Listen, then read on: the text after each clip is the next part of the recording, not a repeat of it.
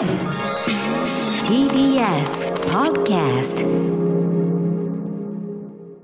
では早速続いて、えー、各党幹部の方にお話を伺っていきましょう。はい。自民党の茂木敏光幹事長とつながっています。よろしくお願いします。よろしくお願いいたします。よろしくお願いします。まず茂木さん現在の開票状況について茂木さんはどのように受け止めていますか？あのまあ、順調な結果だと思っております、はい、まだあの、まあ、開票の途中でありますが、まあ、選挙戦18日間、私もあの全国を応援で回る中で、ですね、はい、まあ、一貫してあのいい反響をまあいただいてきました、うん、あのこれがまあいい選挙結果にまあつながることをまあ期待をいたしたいと思います。はい、ただあの、大接戦の選挙区まだ残ってますんで、さらにはその、えー、比例票も、えー、どこまで、えー、伸ばしていけるかと。あのえー、開票結果を見守りたいと思いますし、うん、一議席でも積み上げていきたいと、こんなふうに思ってます。はい特に今回、政策集を読んでも、まあ、経済政策と安全保障、この2つ大きく打ち出していたと思いました、この経済政策についてなんですが、あの岸田政権になってから新しい資本主義ということを繰り返し言っています、はい、この政策とこれまでのアベノミクスとの違いというのは、どういった点にあるんでしょうか？あのまあ、今回の参議院選ですね、まあ、自民党は、まあ、選挙公約として、まあ、日本を守る、えそして未来を作る。えこれを掲げて戦ってまいりました、はい、あの日本を守るの方ではですね、えー、ウクライナ情勢をはじめ国際秩序が、えー、揺らぎかけていると、まあ、この国際秩序をしっかり守ると同時にですね、えー、我が国を取り巻きます安全保障環境、えー、これも一層厳しさを増しておりますので、はい、あのー、毅然とした外交そしてまた安全保障戦略によって国民の皆さんの命暮らしをしっかりと守っていく、こういったことをまあ訴えかけさせていただきました、はい、まあ、同時にですね今お話のあった、えー、未来を作る、この中の中心がですね新しい資本主義岸田総理の提唱する新しい資本主義ということになってまいります。えー、まあ、一つはやはり、これからの投資を大幅に拡大をしていくとい。うことが、重要でありまして、成長分野でありますデジタル、それから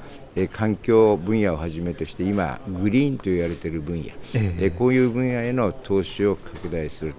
まあ、同時にあの人への投資、え人材への投資というのは極めて重要だと思っておりまして、はい。まあ、今年あの賃上げ率がですねまあ、4年ぶりに前年度を上回ったわけでありますけれど、うん、まあ、賃上げも1年で終わったんではあの意味がない。来年も再来年も継続的に賃上げを行ってい。く、はい、このためには人材への投資、今の不足をしておりますデジタル人材の育成もあります、さらにはさまざまな分野での人材のキャリアアッ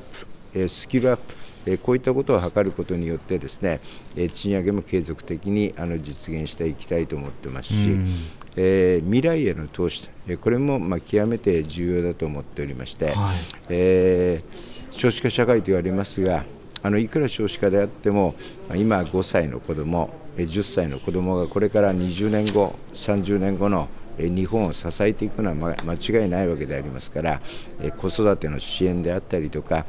教育の無償化しっかり取り組んでいきたい。こういったことも訴えかけさせていただきました。あの茂木さんということはこれまでアベノミクスまずはあの金融緩和、まあ、これは継続すると。それから財政出動。これについても継続をすると。しかしそれにプラスして投資拡大と分配と人材育成。このあたりがアベノミクスとの違いというかアベノミクスへのプラスアルファということになるんですか？あの大きくてそういうことだと思うんですけれど、はい、あの今までですね、まあ、例えば環境問題えこれはあのどちらかと言いますと、え経済、え成長にとってですね、まあ、一つの、まあ、障害要因といいますか、あの一つのですね、えー、これをクリアするということが、えー、経済成長に対してはなかなか並び立たない、えー、こういうですね考え方もあったんですが、はい、いやそうじゃないと先ほど申し上げたようにですね、えー、環境技術もそうでありますし、えー、省エネまた再エネの技術、えー、こういったこともですねこれは地球環境問題を解決するのと同時にこれがまさに成長にもつながっていくんだ、うん、えー、こういったことを、えー、今進めているところであります。はいつまりはアベノミクスは否定ではなくて継承、あるいはアップデートというような、そういった印象ですか？あのえー、それにですねアッドオンするというかですね、はい、えー、さらにバージョンアップをしていく、えー、えー、こういうことになるんだと思っております。アベノミクス2.0のような格好ですかね、まあ、2.0かどうかは分かりませんが、はい、まさに今はですねある意味そのなんていうか市場にすべてを任せる、えー、こういったですねやり方っていうのはなかなか機能しない、じゃあ市場を取るのかそれとも公的部門を取るのかえー、どちらか A か B かではなくてですね、えー、A も B もと、えー、これはそのなんていうか民間も重要ですし公的な役割も重要だと。この連携があの必要だと。これがまさに新しい資本主義だとこんなふうに考えています。リスナーの方からメールいただいております。はい、先日新党政治連盟で配布された LGBT ヘイト冊子についてぜひ見解を問いたいということなんですがいかがでしょうか？はい。ごめんなさいその冊子詳しくまで見ておりませんので、はい、あのちょっとコメントできません。では例えば性的マイノリティの方に対して例えば依存症であるとか病気であるとか治療が必要だというような趣旨のそうした意見についてはどうお感じになりますか？あの私性的なマイノリティの方も含めてですね、はい、あのこの日本において、まあ、誰でもが、まあ、あの行き場所があるというかですね活躍できる社会を作っていく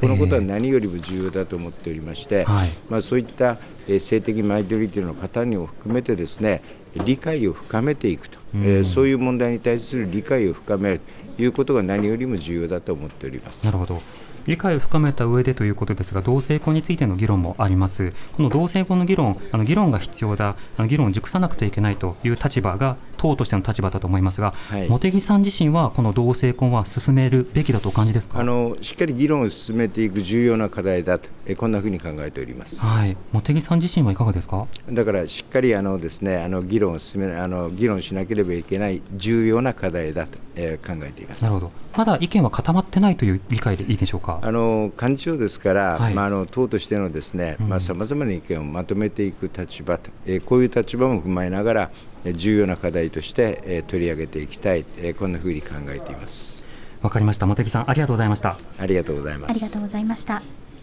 自民党の茂木敏光幹事長でした。